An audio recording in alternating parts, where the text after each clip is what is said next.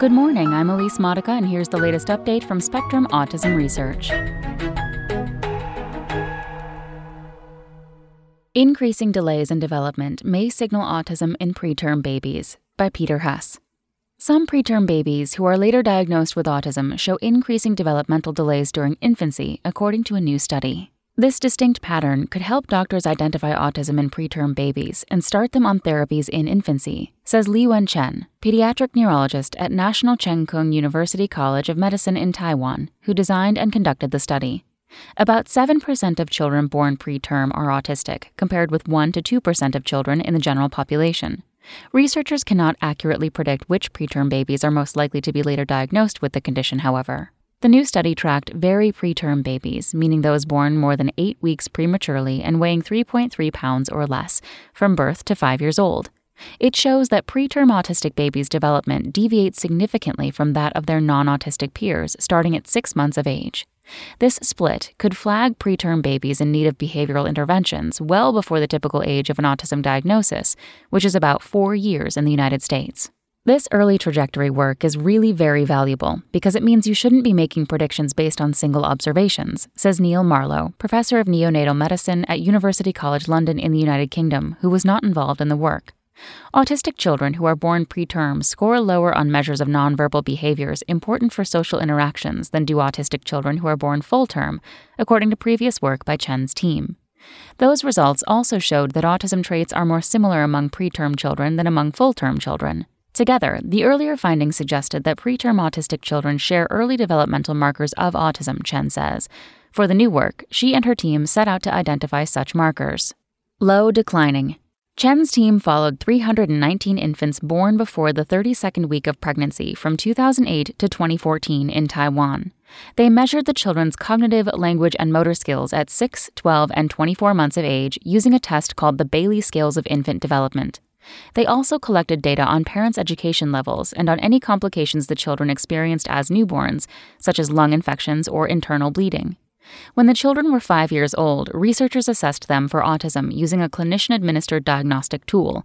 They diagnosed 29 children with the condition.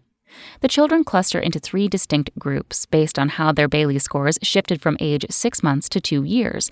31% started and ended with high scores, which reflect typical development. 62% started with high scores that decreased slightly from 12 to 24 months of age, and the remaining 7% started with low scores that plummeted further after 12 months. Children in the low declining group have the highest odds of having autism. About 35% were diagnosed with the condition by age 5, the researchers found. By comparison, autistic children compose just 9% of the group that started high and dropped in score, and 3% of the group whose scores remained stable. Put another way, children in the low declining group were 15 times as likely to be diagnosed with autism by age 5 as were children in the high stable group. Compared with the other groups, the low declining group also scored higher on measures of autism traits, including social communication and restricted and repetitive behaviors. The findings were published in September in Pediatrics. This developmental trajectory could flag a preterm baby's elevated chance of having autism for pediatricians and parents and prompt them to seek early diagnosis and interventions to help ease cognitive and behavioral issues, Chen says. I really like the trajectory analysis, says April Benasich, professor of developmental cognitive neuroscience at Rutgers University in Newark, New Jersey, who was not involved in the work. This long term tracking is especially important when it comes to preterm children, she says, as they have a considerably higher incidence of developmental issues, such as language impairment. Untangling causes. Children in the low declining group tend to be boys and to have received oxygen therapy for a prolonged period at birth, the study shows. They are also more likely to have mothers who did not attend college or graduate school, Oxygen toxicity could potentially influence an infant's developmental trajectory and likelihood of getting an autism diagnosis because it is associated with visual and respiratory complications, Chen says. The duration of oxygen therapy can also be a proxy for neonatal complications such as brain bleeding that can influence a child's development. Although the researchers did assess many complications, they did not consider brain bleeds, which could have helped explain the results and should have been included, Benasich says. The effects of preterm birth may cause widespread changes in an infant's brain that lead to the observed delays and traits that look like autism but are not, Benasich says.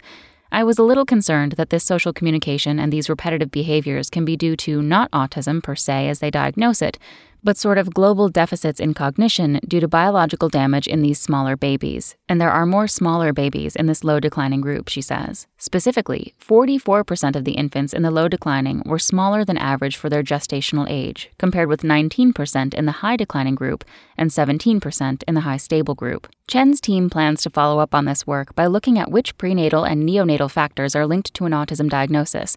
They also plan to perform brain imaging in search of early biomarkers. That's all for today. Check back on Friday for more content from Spectrum Autism Research or go to spectrumnews.org.